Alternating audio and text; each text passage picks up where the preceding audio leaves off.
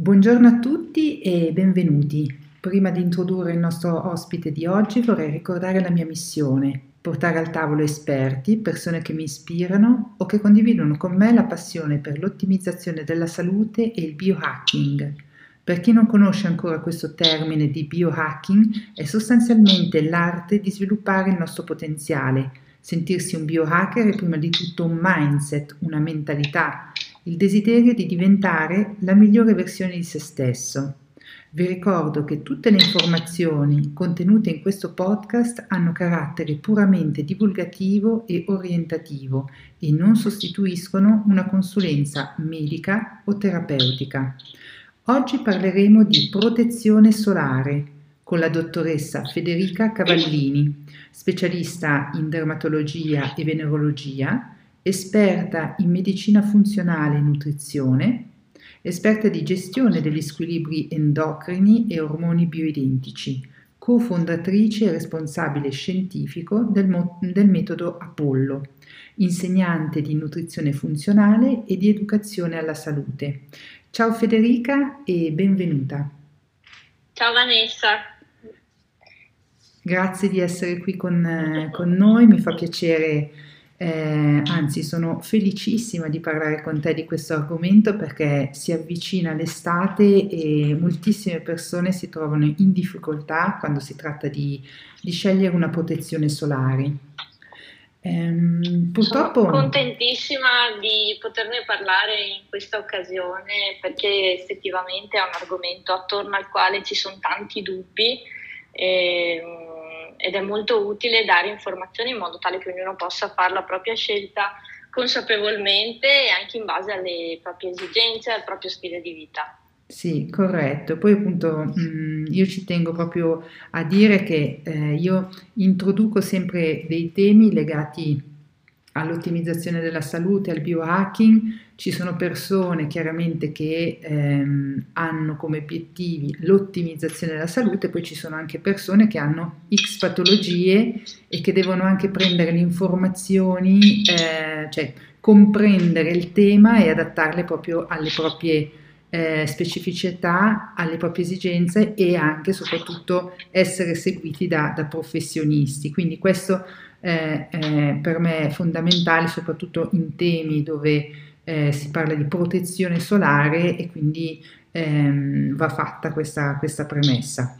Eh, noi appunto purtroppo viviamo in una società in cui passiamo la maggior parte del nostro tempo in ambienti chiusi e illuminati da luce artificiale. Eh, la maggior parte delle persone si espone alla luce solare solo quando va in vacanza o nei fine settimana. Questa è un po' la tendenza che mh, mm, spesso anche nel mondo del biohacking si, si batte il chiodo perché eh, la luce artificiale, assorbire la luce artificiale mh, mm, tutti i giorni eh, per poli- periodi prolungati mh, mm, può ecco, non essere sempre eh, salutare, ma poi ne vedremo assieme appunto Federica ci, ci spiegherà meglio.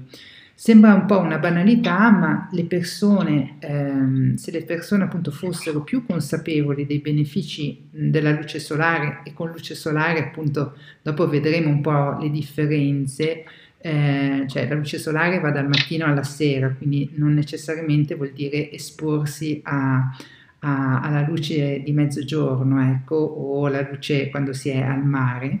Forse appunto se si prendesse questa consapevolezza, eh, le persone magari inizierebbero a modificare il loro stile di vita e troverebbero il tempo per stare prima di tutto all'aria aperta e in contatto proprio con, con la luce del sole più, più spesso.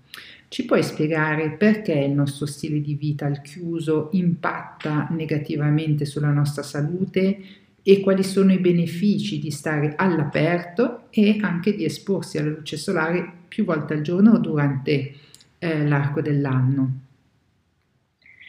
L'esposizione solare io direi che è veramente indispensabile per educare un po' tutto il nostro corpo, per educare i nostri ritmi circadiani, per interagire con il nostro sistema immunitario, eh, per promuovere la sintesi, sappiamo benissimo, della vitamina D. Quindi nel momento in cui eh, non ci eh, esponiamo in maniera adeguata, comunque non abbiamo il corretto rapporto con, con, la luce solare, ci priviamo di tutti questi stimoli estremamente importanti. Eh, il sole in tante la luce solare in tante situazioni arriva ad essere una vera e propria terapia. Da dermatologa ricordo che ci sono tante forme di psoriasi, la dermatite atopica, addirittura alcune forme di linfomi cutanei che si trattano con la fototerapia, con l'esposizione solare o semplicemente tantissime altre eh, disturbi più comuni, dall'acne, la follicolite, dalle forme di dermatiti, che vedono un miglioramento con l'esposizione solare. Quindi anche chi non conosce i dettagli della fisiologia, dei meccanismi che sottendono a questi fenomeni, eh, fa proprio l'esperienza di vedere il beneficio che la luce solare ha sulla pelle prima di tutto e poi sul nostro organismo, per non parlare poi del coinvolgimento della modulazione di quelli che sono i nostri ormoni che regolano il ritmo sonno-veglia e, e, indirettamente riescono ancora una volta a influenzare l'attività del sistema immunitario, visto che appunto parliamo anche del cortisolo che è l'ormone dello stress. Quindi sicuramente avere un buon rapporto con l'esposizione solare è indispensabile per avere tantissimi stimoli positivi.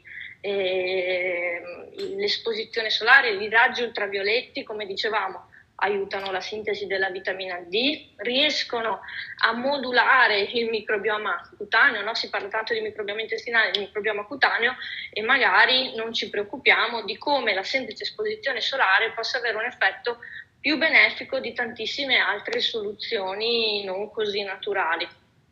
E, e, la luce solare appunto riesce anche a modulare il sistema immunitario cutaneo che non sempre si comporta come il resto del sistema immunitario un po' a parte, quindi in tante situazioni andare a lavorare per modulare il sistema immunitario cutaneo è estremamente importante per migliorare il nostro benessere in generale. La sensazione che ho io è che invece troppo spesso l'esposizione solare viene apprezzata quasi esclusivamente per eh, il risultato estetico che conferisce alla nostra pelle, comprensibilissimo perché tutti eh, ci vediamo meglio, più abbronzati, ma proprio perché eh, c'è questo sinonimo di fondo per cui eh, abbronzatura vuol dire salute e per certi versi è corretto, però appunto bisogna declinare bene le modalità della corretta esposizione solare e dell'abbronzatura. Benissimo, questa introduzione era eh, necessaria per poi anche andare avanti su quello che, che è l'argomento sulla, su, sulle creme, eccetera. No? Eh, io appunto ho una carnagione chiara e mi è sempre stato detto eh, che quando mi esponevo alla luce del sole dovevo assolutamente mettere la protezione solare. Con il tempo eh, ho capito che questa teoria non è da prendere alla lettera, come appunto molte cose, la dose appunto fa, fa il veleno e mh, dal mio punto di vista il sole sicuramente va rispettato. Eh, e nel mio caso la mia strategia, almeno quella che secondo me per me è la, quella più intelligente, è quella di evitare la sovraesposizione, mi espongo per esempio al sole nelle prime ore del mattino o per brevi periodi eh, tipo 10-15 minuti durante il giorno e durante tutto l'arco dell'anno. Quindi, come hai detto ben, bene tu, il mio obiettivo non è quello di eh, abbronzarmi, ma di dare al mio corpo più volte al giorno delle, delle micro esposizioni così da non dovere, nel mio caso mh, non ho appunto particolari problemi alla pelle, a, parte il fatto della, della carnagione chiara, ma ehm, non metto creme solari in quelle, in quelle situazioni lì perché appunto sono periodi brevi però chiaramente mh, nel mio caso, cioè se dovessi espormi più tempo, eh, non so, sono al mare, vado in montagna, eccetera, io utilizzo la crema solare, un certo tipo di crema solare eh, che poi entrerai ehm, nell'argomento. Tu, ecco, cosa ne pensi? Questo potrebbe essere, eh, cioè, del, della mia strategia, ehm, se è una strategia che mh, mm, può essere efficace o se ci sono altre strategie che si possono adottare se si vuole esporsi eh, quotidianamente senza dover mettere la protezione solare o se invece ci sono eh, secondo te dei rischi da, da tenere sotto controllo. Ecco. Allora, eh, sì, facciamo un passo indietro. Effettivamente eh, abbiamo cominciato a usare le creme solari perché eh, è completamente cambiato la nostra modalità di esporci al sole, quindi ci siamo evoluti in un certo modo, abbiamo avuto un rapporto col sole che è stato di un certo tipo negli ultimi anni, decenni, eh, sicuramente questo rapporto è cambiato e quindi la modalità di esporci al sole ci ha portato a prendere il sole in quella che è una maniera eh, dannosa. Perché è importante ricordare che il danno principale eh, è causato dall'ustione, quindi il sole che arriva all'esposizione solare eh, per una pelle non adeguatamente pronta, preparata, poi vediamo cosa si intende, perché tante volte alcuni per pelle preparata intendono che ha già fatto un po' di lampade e non è assolutamente così, mm-hmm. eh, per una pelle non adeguatamente pronta eh, si verifica un'ustione e sono questi i danni che dobbiamo evitare, quindi non si tratta solo di eh, sole, orari e eh, quantità di ore di esposizione, ma proprio eh, la um, protezione dal danno, dall'ustione. Io posso non prendere mai sole tutto l'anno, vado al mare un solo giorno a Ferragosto, sono bianchissima, mi espongo a luna, mi ustiono e arrivo a fare più danni di chi magari è stato al mare per un mese con tutti gli accorgimenti che mirano ad evitare questo tipo di eh, danno.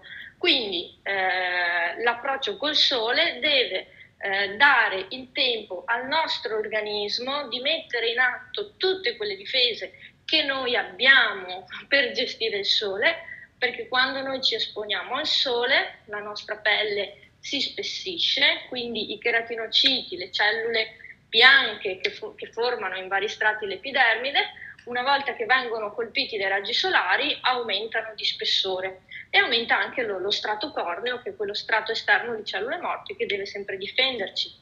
E vengono stimolati i melanociti che producono melanina, che è nostro, un altro nostro fattore di protezione, e anche il nostro sistema immunitario cambia dando degli stimoli alla formazione di cellule deputate a gestire un eventuale danno. Quindi se noi lasciamo al nostro corpo il tempo di mettere in atto tutti questi meccanismi di difesa, sicuramente l'esposizione solare si verifica in maniera diversa. C'è un altro fattore importante da considerare, e ancora una volta da dermatologa batto su questo, quando noi andiamo al sole, il sole ha dei benefici e degli effetti che possono trasformarsi in effetti collaterali. Lo sappiamo tutti, si producono tanti radicali liberi, con l'esposizione solare, quindi se il mio corpo è eh, strutturato per gestire il danno dei radicali liberi, quindi è eh, adeguatamente ricco di antiossidanti che io posso comunque ricavare dalla dieta o da un'integrazione, io andrò a limitare quello che è l'effetto di questo danno. Se io ancora una volta non ho fatto alcun tipo non ho curato l'assorbimento di antiossidanti, non ho eh, integrato la mia dieta con degli antiossidanti, mi espongo al sole, sono completamente sguarnito di quello che è la mia difesa. Oppure se ho degli stili di vita che portano a consumare la mia produzione endogena di antiossidanti, il fumo, i farmaci, alcune abitudini, alterazioni del sonno, ovvio che se io uh, fumo e quindi il mio corpo usa tutti gli antiossidanti per gestire il danno del fumo, poi vado anche al sole e ci sono troppi danni in contemporanea che io non so gestire, quindi non si tratta solo di valutare il danno dell'esposizione solare, ma come arrivo io a quel momento. Sicuramente mettendo in atto tutte delle strategie per equilibrare la gestione dell'esposizione solare della mia pelle, eh, il mio pool di antiossidanti, no? anche la vitamina D stessa. Tante volte si dice ma non la prendo perché andrà al sole e il sole mi aiuterà a eh, sintetizzare un'adeguata quantità di vitamina D. Vero? Però quando si è molto carenti di vitamina D si è più soggetti all'eritema, quindi magari anche se so che andrò al sole, eh, se il mio stile di vita non mi ha portato ad avere la giusta esposizione che mi permette di arrivare al periodo estivo con adeguati livelli di vitamina D, se io vado a integrarla sarò sicuramente protetto da quelli che sono i danni, in particolar modo dagli UVB, che sono i raggi che arrivano sulla parte superficiale dell'epidermide e sono quelli che scatenano l'eritema e che sono associati poi anche a un maggior rischio di tumore della pelle, a differenza degli UVA che invece vanno più in profondità e magari fanno dei danni a livello del derma e quindi sono i responsabili degli inestetismi della pelle, rughe, macchie e invecchiamento precoce. Questo è il motivo per cui è importante anche distinguere eh, i, t- i, vari tipi di eh, lunghezze d'onda a cui ci esponiamo, perché quando io mi espongo al sole vengo colpita da entrambe, se faccio le lampade solitamente sono lampade UVA ed è giusto cogliere questa differenza, eh, se prendo il sole da dietro un vetro vengono ancora una volta filtrati gli UVB e arrivano solo gli UVA. Eh, a seconda poi delle abitudini, a seconda anche delle eventuali patologie da trattare, vado a scegliere eh, la protezione solare perché anche qui possiamo parlare di protezione per UVB, protezioni per UVA e poi in base a questo anche al fattore di protezione. Benissimo, eh, hai toccato vari argomenti, ehm, appunto l'integrazione, anch'io nel mio caso ho visto che da quando seguo un protocollo di integrazione ehm, di un certo tipo, quindi hai citato la vitamina D3, insomma combinato con la K2 e vari, vari minerali, eccetera, anch'io che ho una carnagione chiara, per esempio, appunto, vedo soprattutto al mare, non ho più quella fase di, eh, cioè arrivo già al mare con una base fatta e mi abbronzo anche molto più facilmente, no?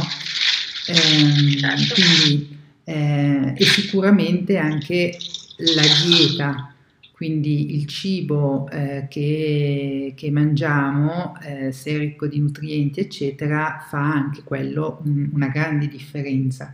Quindi spesso appunto queste, queste tecniche che ehm, nel mondo del biohacking, appunto dello stare all'aperto, fare grounding, prendere un attimo di sole durante tutto l'anno, queste cose qua si possono fare se chiaramente si ha uno stile di vita di un certo tipo, quindi se curiamo l'alimentazione, se curiamo il sonno, se curiamo eh, l'integrazione, se curiamo eh, una, un'igiene di vita di un certo tipo, allora si può, si può andare a, a, costruire anche una relazione di equilibrio ehm, o un adattamento anche al, al sole di un certo tipo.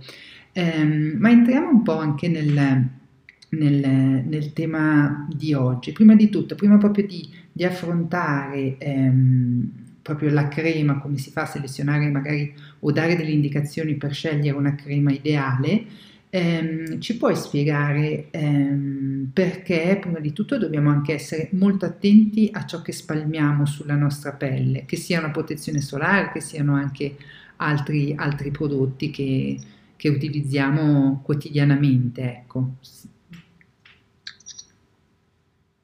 E, ehm, cioè, allora, la scelta della protezione solare deve prendere in considerazione tantissimi, tantissimi parametri. Okay. Prima di tutto, eh, adesso c'è molta attenzione riguardo la scelta tra filtro fisico e filtro chimico. Okay. Il filtro fisico proprio come fisicamente si eh, riflette i raggi ultravioletti. Okay? Diciamo che è sempre stato apprezzato perché eh, essendo composto da molecole di grosse dimensioni, l'ossido di zinco e il biossido di titanio, che danno quell'effetto bianco quando ci spalmiamo la crema, è sempre stato considerato e apprezzato perché eh, non, viene, eh, non, veniva assorbito eh, a livello appunto dell'epidermide, quindi a livello del derma. Mm-hmm. Solitamente è sempre stato scelto per i bambini, proprio per questa garanzia,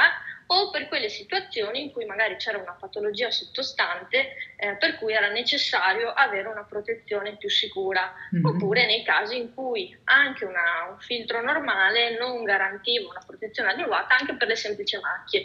Le donne che soffrono di melasma, quelle macchie marroni sul viso, a volte causate dalle gravidanze, dall'assunzione di eh, pillola, gli estroprogestinici o anche i semplici cambiamenti ormonali, eh, conferiscono alla pelle una fotosensibilità tale e ci si macchia. Quindi in tutte queste situazioni il filtro fisico eh, è sempre stato ritenuto più adatto. Quindi con ovviare, scusami Federica, eh, con un filtro fisico si intendono anche que- ehm, quando si parlano di ehm, protezioni minerali, giusto? Cioè, minerali, esatto, esatto. Le, Fisico e minerale sono due sinonimi, cioè okay. vengono usati come sinonimi, ok? Quindi okay. protezione minerale.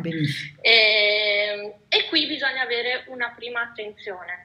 Per ovviare alla sgradevolezza dell'aspetto poco spalmabile di questi filtri, ovviamente sono state ridotte nel tempo le dimensioni delle particelle dei filtri fisici, minerali, mm-hmm. fino ad ottenere delle nanoparticelle, che sicuramente erano più gradevoli, però è arrivato il dubbio che avevano raggiunto dimensioni tali che potevano venire assorbite. Quindi quello che era una garanzia, una sicurezza, adesso è diventato un dubbio riguardo la sicurezza di questo tipo di filtri. Mm. Quindi magari il consiglio è se io opto per un filtro fisico, eh, mi adeguo al fatto che eh, non è così facile da spalmare eh, però non devo eh, cercare le nanotecnologie perché sennò allora ritorno al problema iniziale. Okay. Il dubbio sollevato riguardo la tossicità del biossido di titanio è proprio il fatto che è stato ritenuto dannoso se inalato, non se messo sulla pelle. Quindi eh, da qui è nata la considerazione che non aveva senso metterlo negli spray o eh, in quelle preparazioni che potevano poi essere inalate. Eh, mm. messo sulla pelle invece mh, mm, ha una gestione completamente diversa. Okay. Tante persone non amano eh, la, la, la, la difficoltà, la poca cosmeticità dei filtri fisici e quindi optano per il filtro chimico che riesce a respingere i raggi ultravioletti grazie ad una reazione chimica, quindi si comporta come una molla, quando, tanto per capirci, eh, e eh, respinge in maniera adeguata. Quindi non ho più la fisicità di alcune molecole, se ne scelgono altre. Il dubbio riguardo questi eh, filtri sta nel fatto che, essendo sostanze di dimensioni più piccole, possono venire assorbite e finire nella circolazione. Ad oggi la letteratura scientifica ha dimostrato che in alcuni esperimenti fatti su un numero limitato di volontari sani, applicando almeno quattro volte al giorno per una settimana alcuni tipi di creme, sono state ritrovate particelle di questi filtri chimici nel sangue. Il danno che poi eventualmente queste molecole possono fare non è ancora conosciuto, quindi ad oggi queste sono le informazioni che abbiamo. Quindi non è stato ancora dimostrato alcun danno. In commercio noi troviamo solo ed esclusivamente prodotti che fino ad oggi hanno eh, superato tutti i test, tutta la normativa che a livello europeo è abbastanza attenta e quindi non c'è sul mercato qualcosa di tossico, cancerogeno o velenoso come alcune persone eh, hanno il timore di, di, di, di incontrare. Ecco, questa mm-hmm. eh, è da chiarire. E quindi questa è la prima distinzione tra filtro fisico e filtro chimico. E un'altra valutazione da fare riguarda l'SPF, che è il fattore di protezione. Quando ne parliamo di SPF si fa sempre riferimento alla protezione nei confronti degli aggi ultravioletti B, quindi gli UVB. I B sono stati i primi ad essere schermati proprio per la consapevolezza che sono quelli che causano l'eritema e i tumori della pelle e quindi eh, l'industria farmaceutica si è concentrata sugli schermi contro i raggi B. Eh, mentre prima invece non era menzionata, non era mh, mm, quantificata la protezione nei confronti degli UVA, oggi c'è molta più attenzione e la maggior parte delle aziende va anche a indicare la presenza di filtri UVA e alcune aziende a quantificarla. Quando non è indicata solitamente corrisponde a un terzo degli UVB oppure ci sono delle palline, credo che vadano da 1 a 4 per dare idea della, eh, della potenza del filtro UVA. Se una persona non ha eh, particolari patologie, i filtri normali che hanno questo rapporto di un terzo eh, vanno benissimo. Magari persone che hanno patologie di un certo tipo, mh, mm, è più giusto che cercano un'alta schermatura verso gli UVA. Mi viene in mente le persone che soffrono di psoriasi, che hanno beneficio dall'esposizione solare e la, l'effetto terapeutico dato dagli UVB, devono preoccuparsi di scegliere eh, creme solari che hanno un fattore UVA molto alto, anche perché magari sono persone che hanno già fatto fototerapia, quindi già anche nel corso dell'inverno sono state irradiate con eh, raggi ultravioletti artificiali e sempre UVB.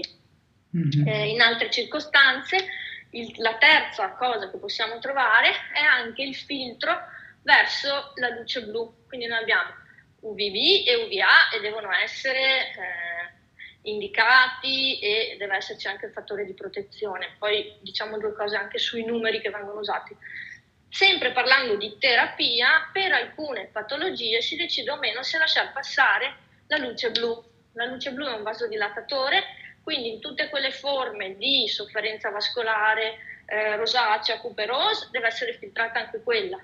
In altre patologie è un effetto curativo, come l'acne, tra le terapie dell'acne c'è la vera e propria terapia con la luce blu e quindi i filtri solari lasciano volutamente passare la luce blu.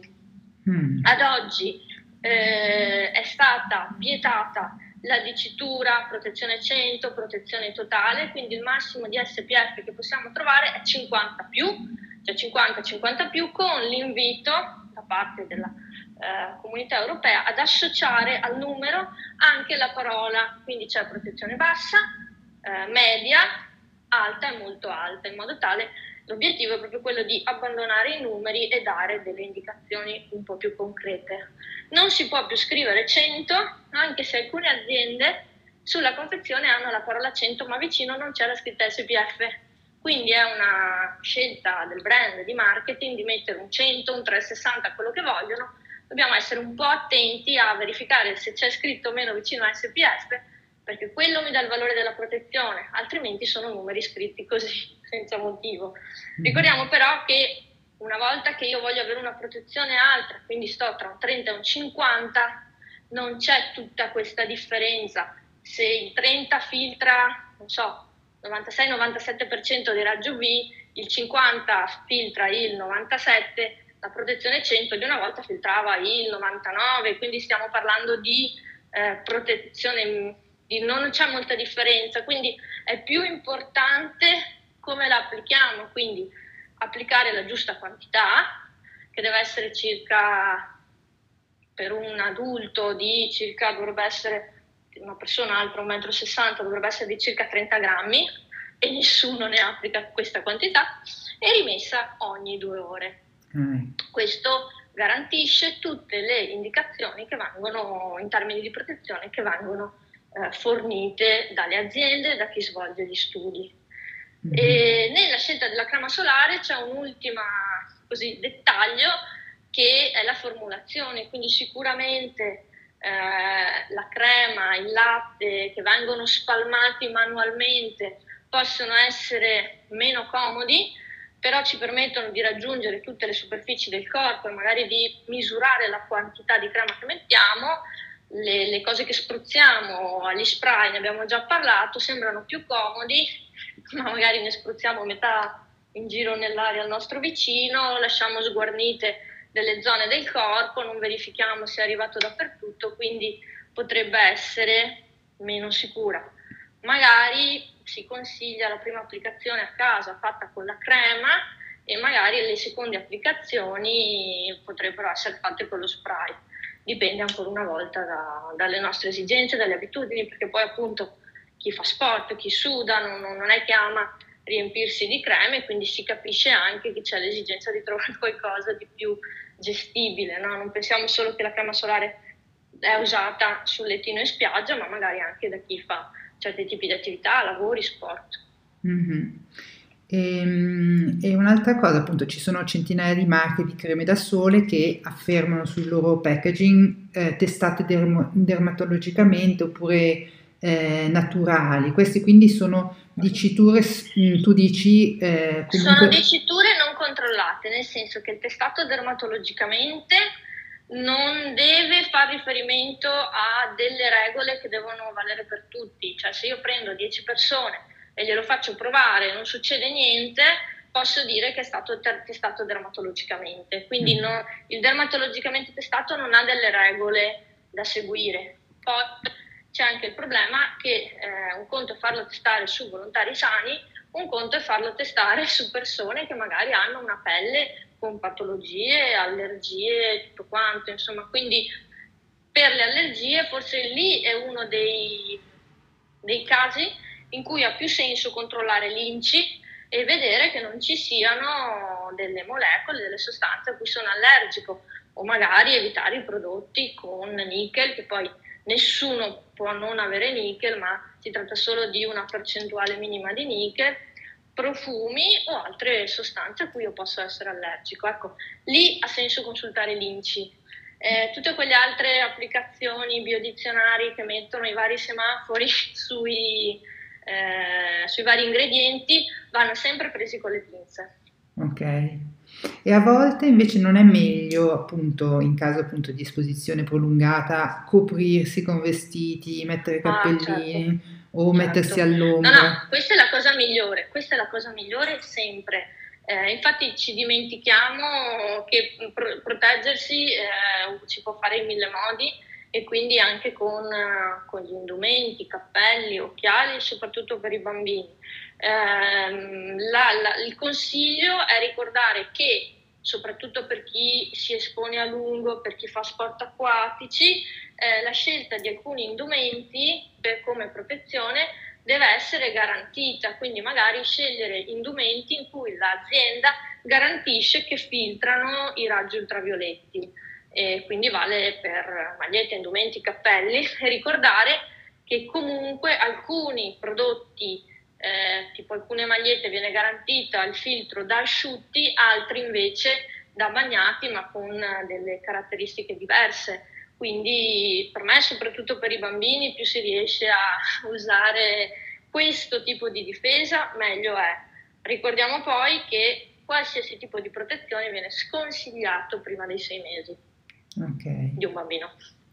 Quindi in quali casi, giusto per capire ancora bene, in quali casi bisogna assolutamente utilizzare una protezione solare? Cioè, so che mi risponderei dipende, dipende da tanti fattori, però... No, allora, ci sono de- delle situazioni in cui è, è, abbastanza imprescindibile, ci sono delle malattie, c'è l'orticaria da sole, eh, ci sono delle allergie al sole, ci sono delle fotodermatiti, e quindi ci sono delle persone che hanno delle situazioni molto delicate, ci sono delle persone che possono avere reazioni anche alla luce eh, delle lampadine a casa, quindi veramente ci sono delle persone che sono sensibilissime, quindi direi che in quei casi eh, è opportuno usare le protezioni solari.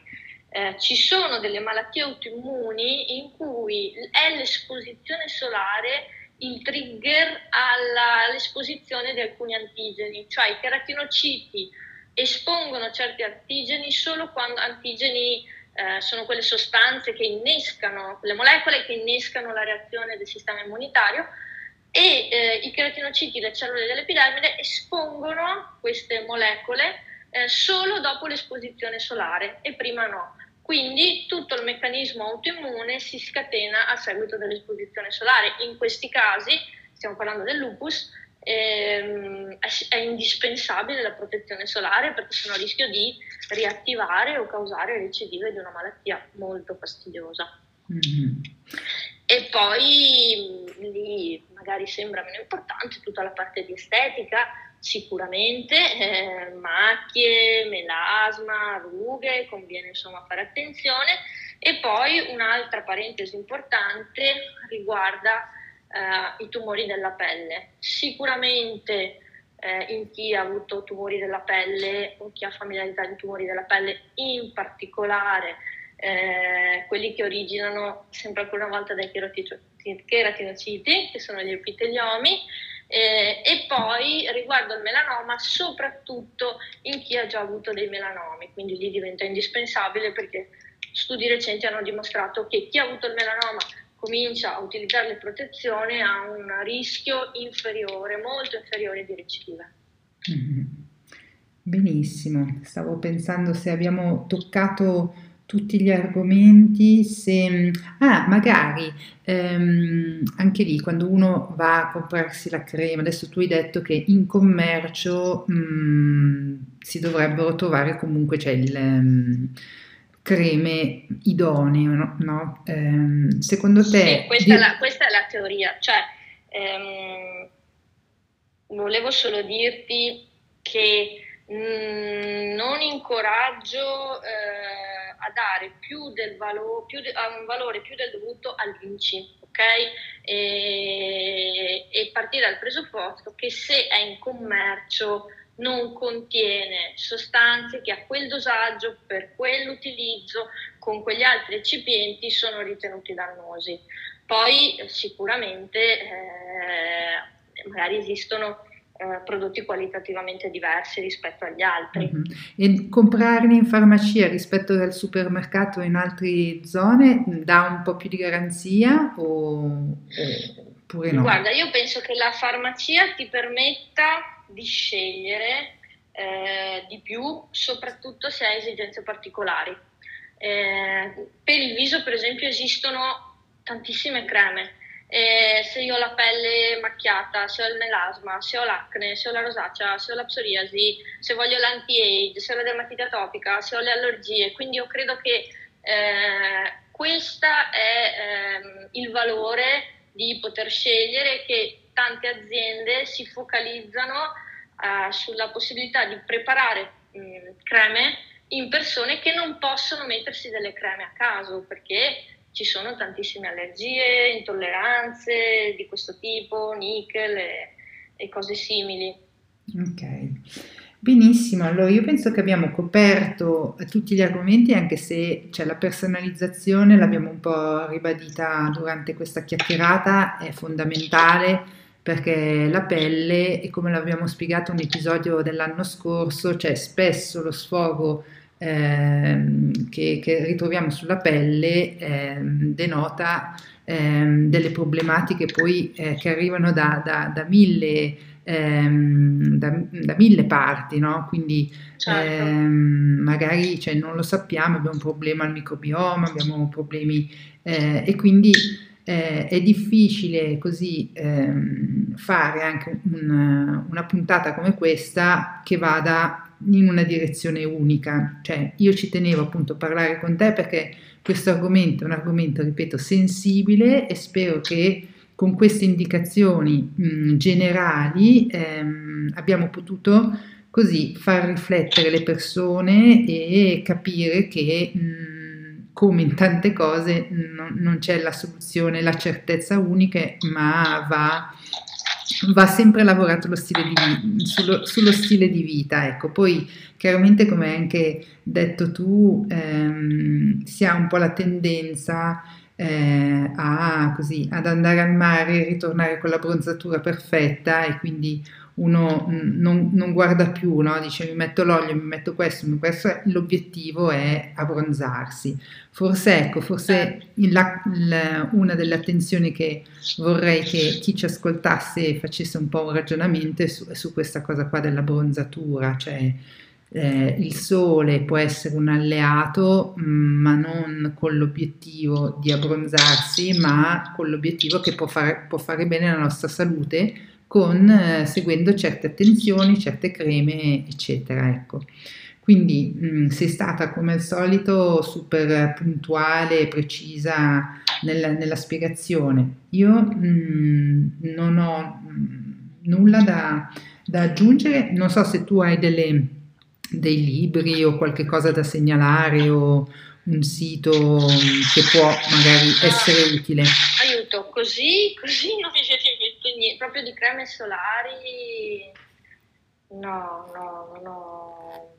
Okay. Non ho mai trovato libri o siti che potessero trattare la cosa in maniera un po' super partes non, no, mi prendi alla sprovvista. No, no, era giusto, era, farò, era giusto una curiosità. Comunque metterò nelle, nelle, show notes i tuoi riferimenti, che così appunto mm, tu hai anche, sei molto attiva su, sui social, su Instagram e quindi chi eh, vuole anche documentarsi o avere informazioni su quello che, che, sono un po' il mondo, il tuo mondo, eh, potrà ritrovarle nelle, nelle show notes eh, sul tuo sito su, o su Instagram. Io ti ringrazio, so che sei sempre super presa, quindi non voglio rubarti altro tempo. Eh, spero che avremo modo di fare altre chiacchierate di questo tipo per ehm, così aiutare le persone a fare scelte più, più, consapevoli. Grazie mille Federica. Sicuramente, grazie a te perché sono sempre momenti di, di grande confronto. Ti apprezzo perché hai sempre questo atteggiamento costruttivo, consapevole, aperto, che non tutti hanno e che io adoro e quindi è sempre un piacere fare delle chiacchierate con te. Beh, grazie, grazie, grazie. a te perché cioè, le cose che hai detto a me te le, te le, te le dico anche a te, nel senso eh, sempre molto aperte. Questa apertura secondo me fa andare avanti anche la rete di professionisti e dà anche una direzione chiara a chi, a chi ascolta, perché spesso ci sono delle, delle lotte che mh, per me non, troppo, troppo, non sono troppo costruttive per chi poi alla fine deve fare delle scelte per la propria salute, per il proprio benessere. Grazie di nuovo Federica. Concordo. A presto. A te.